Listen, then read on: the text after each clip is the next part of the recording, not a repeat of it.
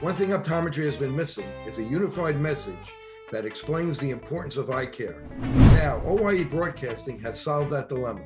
We are very excited to announce the first subscription based monthly content delivery service that will not only enhance and expand your practice, but elevate the industry. Please visit oiebroadcasting.com and sign up today. That's oiebroadcasting.com. With more screen usage and indoor time, myopia, also known as nearsightedness, is increasing and getting worse in children. Now, certified eye doctors can prescribe MiSight one day, the first and only FDA approved soft contact lens to slow myopia progression in age appropriate children.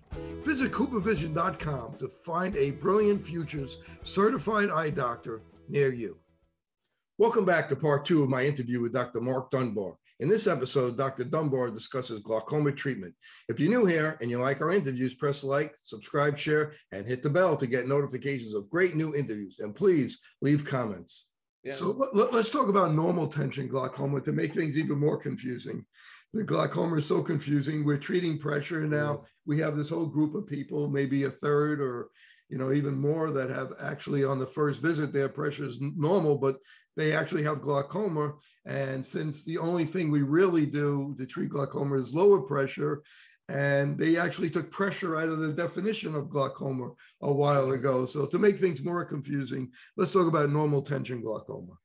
So, so we still use that term normal tension glaucoma. So again, for those who, who aren't familiar to, to our kind of eye world, you know, in the in the 50s and 60s and 70s, right? There was this almost an arbitrary cutoff of, of a pressure, the normal being up to 20 or 21. And so if you had glaucoma, if it was 25 or 26 or even 21, you had kind of traditional primary open angle glaucoma. But but it was recognized that you would have you could have glaucoma at a normal pressure. And so so what the consensus or the experts at that time did coin this term glaucoma that occurs at a normal pressure, normal pressure glaucoma. Um, and and as time has gone on really you know through the 90s and 2000s and where we are today we we realize there is no cutoff between normal tension and and high tension or high pressure glaucoma. It's really a spectrum of, of really the same disease. And and there may be different factors as we've just kind of alluded to in this discussion on what may predispose somebody from developing glaucoma. So the patient who has quote normal pressure but either low perfusion pressure or other factors that may contribute. So so we still say normal tension, but but it really is a definition that's falling out of favor. And, and, and the fact is, I think it's recognized that it is an extension really of the same disease. Now, along with normal tension, one you, you probably need to also talk about, you know, neurologic factors. So, so pre- glaucoma that occurs at a, at a, at a normal pressure, or what's thought to be glaucoma that occurs at a normal pressure, can also maybe there, there's there's masquerading conditions, whether it might be a brain tumor or an aneurysm or ischemic events that may have occurred. So, so just because what you have what looks like is glaucoma or a, a pale or a cup nerve isn't necessarily glaucoma. So I think you know when we talk about normal tension or glaucoma in the traditional sense, um, you know the, the the the optic nerve has a characteristic appearance. It may have a big cup. There may be notching or thinning, and again, just a very characteristic appearance of a nerve that suggests glaucoma. Again, as I said, there's other things, ischemic events, compressive tumors, those type of things that that may look like glaucoma but isn't, but often the optic nerve will look different in appearance. But again, that's part of the eye care provider's job to to again recognize some of those differences, make those distinctions, and if necessary, you know, order neuroimaging, send the patient to a neurologist or a neuro-ophthalmologist or what have you. But to point here, it's really an extension of really the same disease. And I think this is a good, uh, to, you know, bring to bring kind of bring back the discussion because it is associated with migraines and sleep apnea, and we'll and we'll see those little those little hemorrhages because and blow, low blood pressure. So yep. there's blood flow issues in uh, in normal tension glaucoma. Yep. No, I, I think that's exactly right. You know, and, and again, it's just you know kind of talks about how you know we we don't really completely understand the disease, but we understand more factors, as you just alluded to: blood pressure, cerebral spinal fluid pressure, perfusion pressure, uh, and those type of things. Yeah. And these people are at greater risk for uh, heart attacks and strokes, So it's a very, you know, the eye bone is connected to the toe bone, you know, things that are yeah. kind of all related to each other. So let's talk about some of the tests we do to help diagnose glaucoma. And you talked about OCT before. Kind of explain OCT and how do you use OCT in glaucoma? So an OCT, which stands for optical coherence tomography, um, essentially you, you take a scan of the optic nerve and and and it's almost like a, a, live biopsy right so they're able to take a histologic scan of the optic nerve and and and what the machine does is essentially compares your scan to a, a, a normal a normative database a normal population um, so all these instruments for the most part will have scanned I would say thousands of optic nerves, but in age matched normals, it's probably not thousands, it's more like hundreds. And so they give you a probability. What is a probability that based on this nerve configuration, it's it's normal compared to this normal population that they scanned? And so so the, the instrument does a very good job of identifying abnormal nerves. And again, in the setting of somebody who has a suspicious or a glaucomatous nerve, large cup, vertical notching, thinning, those type of things, you know there's a direct correlation. So so the oct has really been really a kind of a critical tool.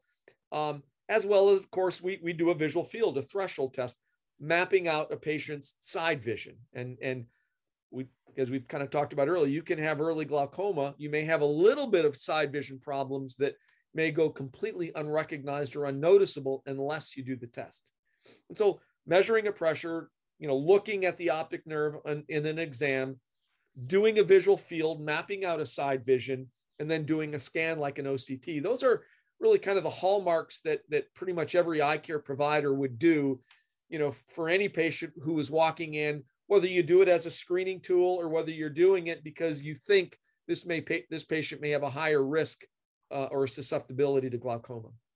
Do you do any other advanced testing, such as advanced color vision, uh, eye kinetics, looking at the pupils? uh, that new eye kinetics instrument, anything like that at Bascom? We, we don't do corneal hysteresis. So that's looking at kind of how rigid, you know, how soft or how rigid, how pliable the cornea is. Again, we talked about measuring pressure. Um, and, and if you have a thick cornea or a very rigid cornea, your pressure may be different than if you have a cornea that's more pliable, like like like a trampoline, if you will. And and, and we don't, um, for whatever reason, I'm not sure. Um, we don't do electrodiagnostic testing in a traditional glaucoma setting because I don't think it adds any more information than, than what we have for the other testing. Just like you know, sensitive color vision testing, we we don't. We we do those maybe in a setting of of, of a neurologic condition, but again, I I don't think the time that's spent to do additional tests, I think there's a low yield on it providing any more information than really what you need from these kind of key four tests that we just talked about. Let's talk about medical management and the different types of medication used. Let's start with the prostaglandins. You know, patients that are on glaucoma are familiar with latanoprost and tra- the old Travatan and Lumigan, and now we have a new kid on the block, Vyzulta. But you could talk about prostaglandins. So, so again, you and I started around the same time, and and you know when we would treat glaucoma in the 80s and 90s, we didn't really have a lot of options. Uh, we had the beta blockers, uh, timolol being the number one prescribed glaucoma medication almost ever. And essentially, what that did is it would kind of turn down the faucet, right? So you weren't producing as much fluid in the eye. In the in the other drop or the other drops that we had at the time, there's one called pilocarpine, where it constricts your pupil, um, so you get a brow ache, a headache, but it would facilitate the flow of the fluid out of the eye. The downside of pilocarpine was that it was four times a day, right? So the burden of treatment would would be four times a day with this miotic pupil that would affect your night vision, etc. Then the third one was was was propine, which again also worked to lower pressure, but many patients would develop red eyes. So so beginning in the 90s was really this explosion of, of new medications. There's these prostaglandins, if you will, they're essentially mediators of inflammation. Um, but what they found was at a low dose, taking it once a day, it would kind of facilitate the outflow, if you will. It would it would different ways to kind of get the, the fluid out of the eye. And, and they quickly they were became the most powerful drops that we had, really the most effective drops. And, and the beauty of that was you only needed to use it one time a day at night. So that in and of itself was a game changer because we had an effective, powerful medication that was well tolerated. And in combination with maybe using a beta blocker, we could get, you know, 40, 50 percent or more IOP intraocular pressure lowering. And then since then, we've, you know, we've had some combination medications. So medications, you know, two bottle or two medications combined with one bottle. And and and those have worked very well. Um, and then there's kind of a, a, kind of the latest are these kind of these these ROCK inhibitors. Um, and, and again, just a, a, different modality of, of trying to lower the pressure. Um, so, so we've got at our disposal in, in different formulations of prostaglandin. You talked about Vyzulta. So we've got non non-preserved latanoprost. We've got latanoprost that's bound to this nitrous oxide molecule. So molecules that we've used, but but really formulating them in a way to really get the maximal benefit of, of lowering the pressure. Do you think um, you get any more benefit by with with with a a, a Vyzulta type? You well, I you know, you know, theoretically, yes, I, I I do. You probably get an extra millimeter or two. Here's the problem, right? So this is kind of where I'm going with this. We've got, you know, at our disposal, I think incredible pressure lowering medications that that make it easier for the patient in terms of being able to take a drop, you know, or a less number of drops.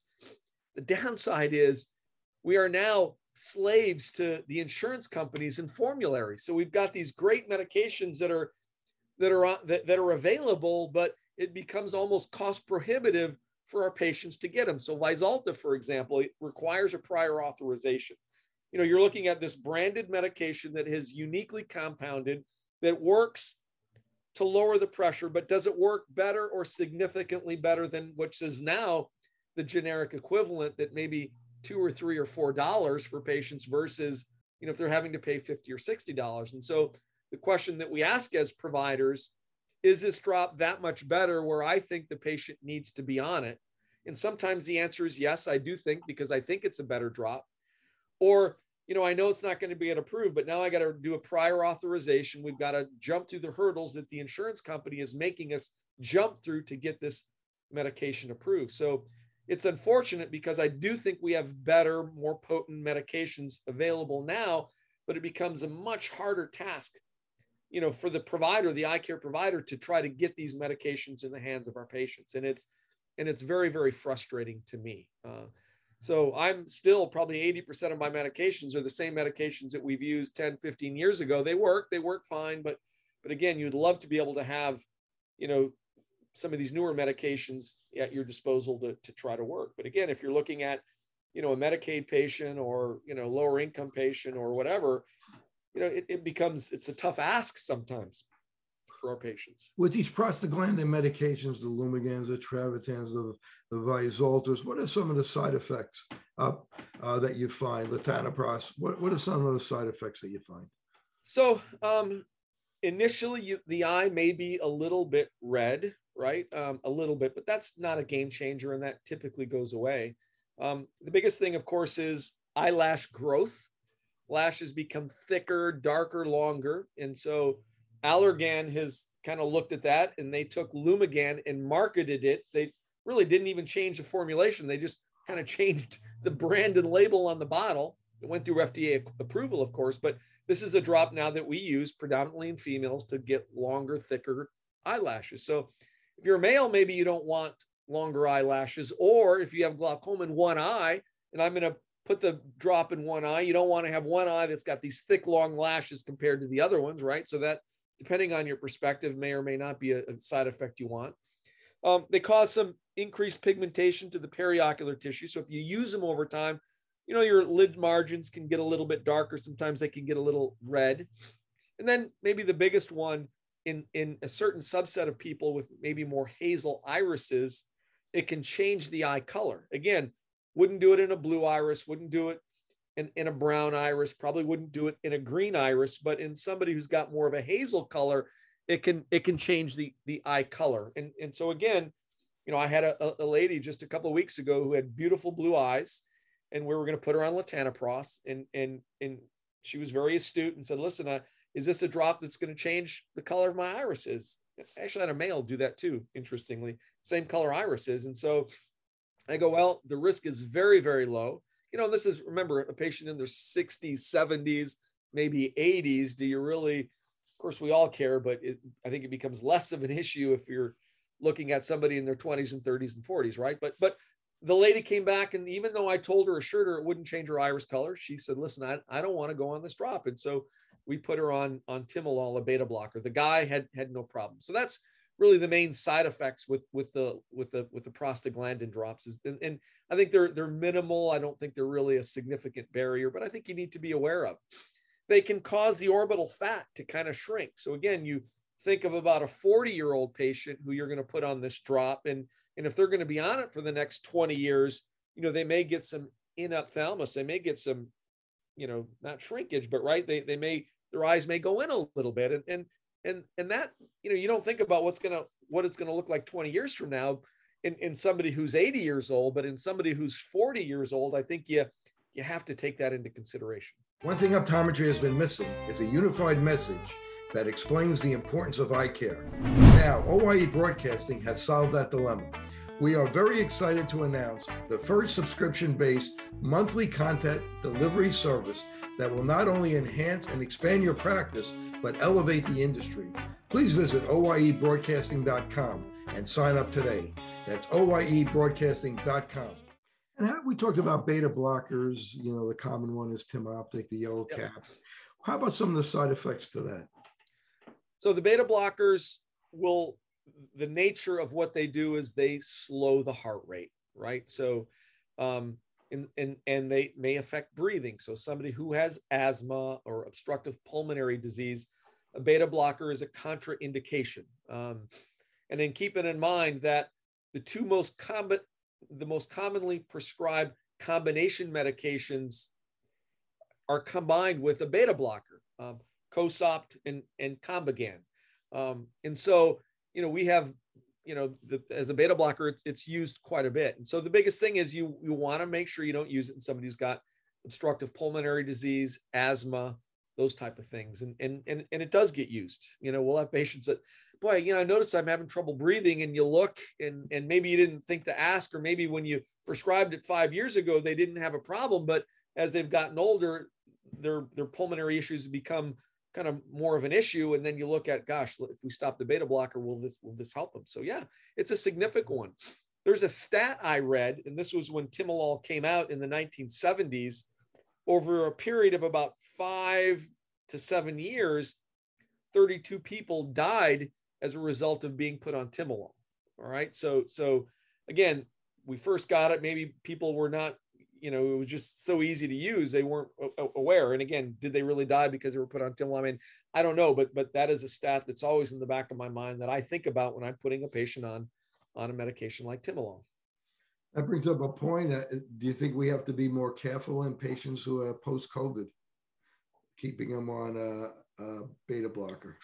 You know what? I had not thought about that until you just brought it up. You know, as I think about it, yeah, I think you have to think about it. Absolutely you know, how much return to lung function do they have?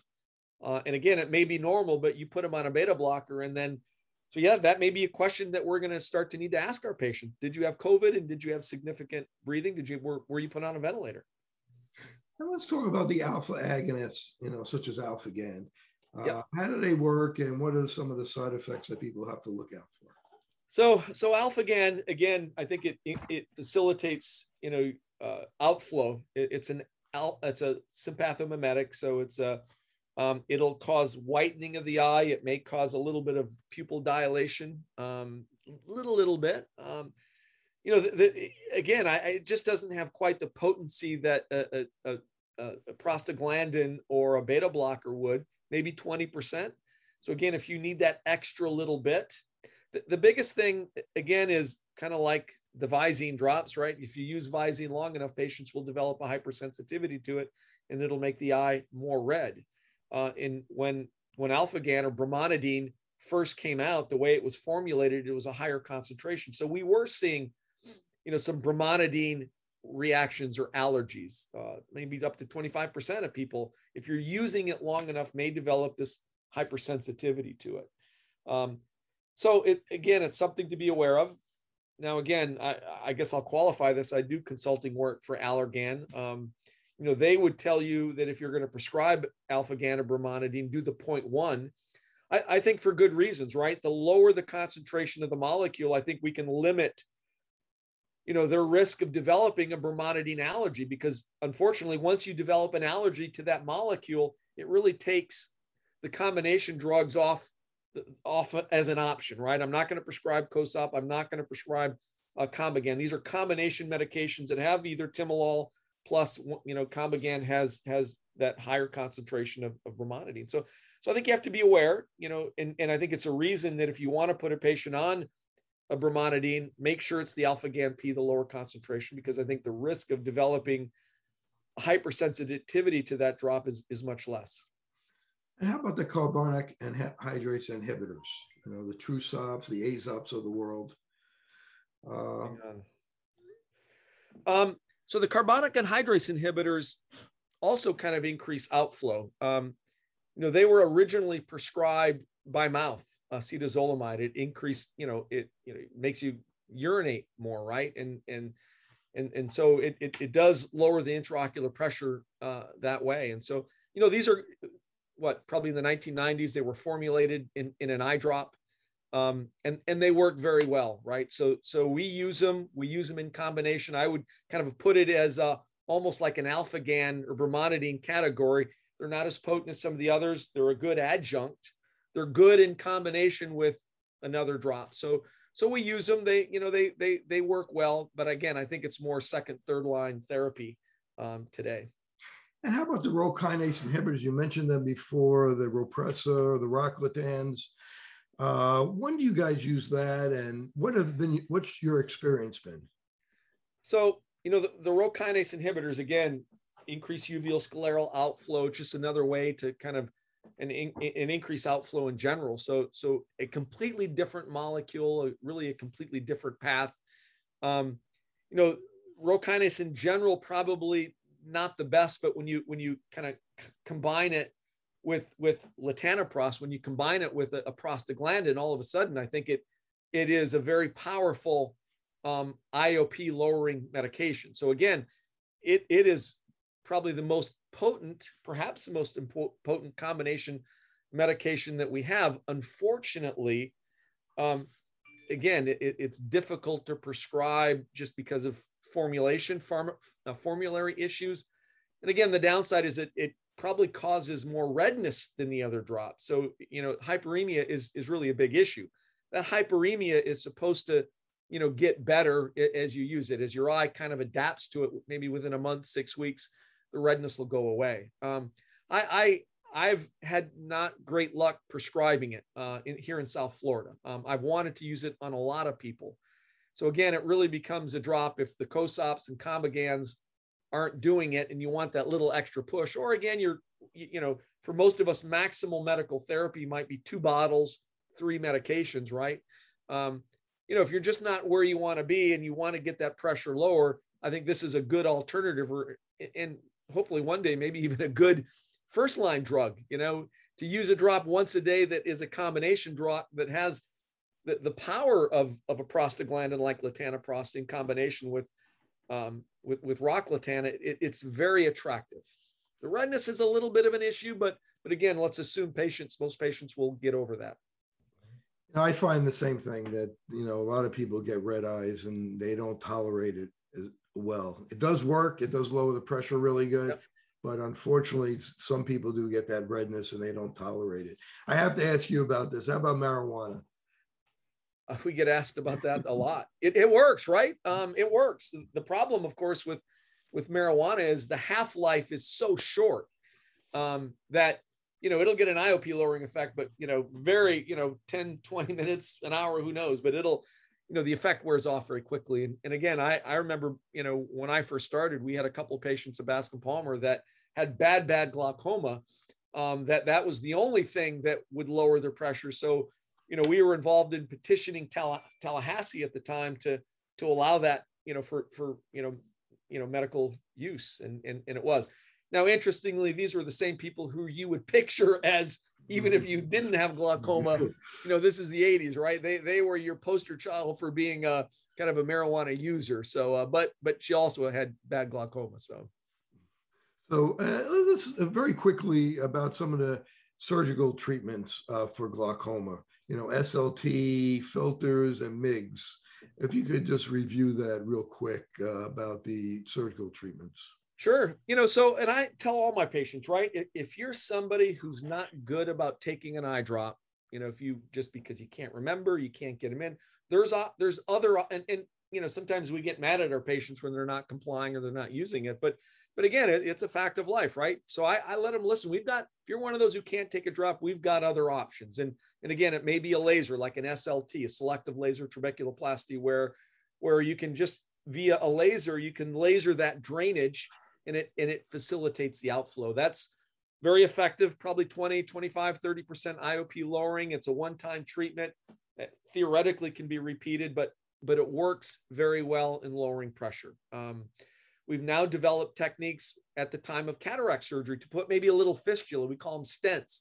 So put a little tube in the drainage that, in a sense, is a direct access for the fluid to drain out of the eye. So again, think of that clogged drain. If we can just kind of drill a hole in the drain and put a little pipe there, you know, that may be a way that we can lower the pressure independent of having to take a drop. And so these are what's called the MIGS, micro invasive surgical devices. Um, they're, most of them are done at the time of surgery. Again, good success may take the place of one, maybe two drops. There's several companies that have developed them that be, have become FDA approved. So we do a lot of these devices at the time of cataract surgery. And, and again, I think it's been, again, just another tool in our tool belt to, to uh, you know, effectively lower intraocular pressure. So if I have a patient who's has glaucoma and I know they have a cataract, and maybe I'll send the patient earlier for cataract surgery because I know number one, they'll benefit from the cataract surgery, but number two, we'll be able to put one of these stents in their eye, and that will take the place of a of a medication, and may and that may be all they, they need to lower the intraocular pressure. And so those are, or those are routinely done. And then you go to really more invasive procedures where you you create a, a fistula, a, a drainage tube, if you will. Um, and those are done really for typically for patients who have more severe forms of glaucoma, right? These are people who have that we talked about Carrie early on who have advanced field loss. Maybe they're not compliant. Maybe they come in, you know, late in their disease. They've got scarring in their eye. Maybe it's a patient who has diabetes that's developed bad diabetic retinopathy and and because of their diabetes we're just not effectively able to get the pressure lower right so there's there's surgical ways to create a, a drainage whether it's via a tube or whether it's creating a filter to drain.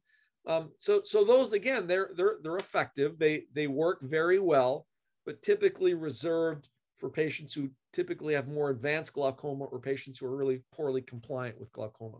So we've got a lot of things in the tool belt, you know, for optometrists, laser in some states, you know, effective eye drops, you know, and if that doesn't do it, we've got, you know, other surgical procedures that are very, very effective and work very well. Anything in the future that you may be working on at Bascom Palmer that you could share with us?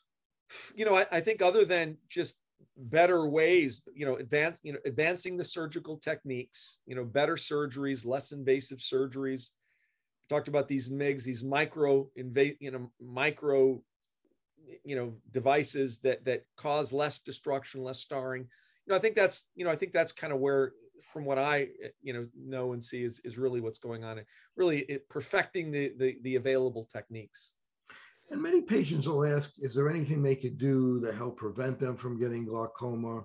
or in addition to the drops that they're going to take obviously they're not going to stop taking the drops but in addition is there anything they could do to help you know more of a in a natural approach yeah you know what, what i tell all my patients the fact that you're aware of it that either you're a glaucoma suspect or you have a family history of glaucoma the biggest thing you can do is making sure it be a reason you come in whether it's annually for an ocular hypertensive maybe twice a year whatever the case may be but but no, I don't think they're, you know, it's not eating green leafy vegetables. It's not taking antioxidants. It's not less workout or more workout. You know, I'm not aware of anything beyond just making sure you come in um, to, get your eyes tested to, to diagnose the disease as early as we can.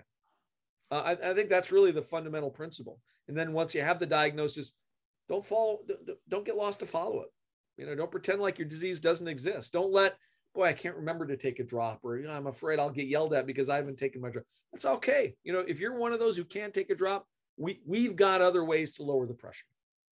You know, and I think the the bottom line, it's really important that patients and we not to beat a dead horse, but it's really important that patients come in and get their eyes examined and to get their pressure checked. And it's not only just pressure, but to look at all the different risk factors for glaucoma because glaucoma could be very devastating. It could be blinding. Again, 10% of the people who are blind in the US have glaucoma. And uh, it's not something to to to take take take lightly. Correct. I, I would agree 100%. Well, I want to thank Dr. Mark Dunbar uh, for joining me today. He's certainly a wealth of information. He's one of the, the greats in optometry. And uh, if people want to find out more about you, how could they do that? Well, they can, you know, I'm I'm not the best social media guy, so you won't find much on social media, whether it's Facebook, certainly nothing on Twitter, but you know, you certainly can email me if you have any questions, mdunbar at miami.edu. That's M D U N B A R at miami.edu. Um, you know, I, am certainly feel free to reach out. I, I, I need to do a better job of, I guess, promoting myself uh, like others do. It's just, you know, I'm not quite there yet. Again, I want to thank Dr. Mark Dunbar for joining me today. And for Open Your Eyes, this is Dr. Kerry Gelb. Please, everybody, stay well. Fitting multifocal contact lenses presents a big opportunity to meet patient needs while growing your practice. Alcon is your partner not only with our innovative portfolio, but through e learning. Learn to enhance your multifocal strategy today with the Alcon Experience Academy. Since I bought Safe for You, my dad makes me clean his boat. Es natural y es un buen producto. Every time I go back to school, my mom always makes sure that I have my Safe For You products. I bring extra, and my roommates certainly don't mind. It's a good thing I had Safe For You to clean up after this little guy. When my hands get dry, I like to wash them with Safe For You.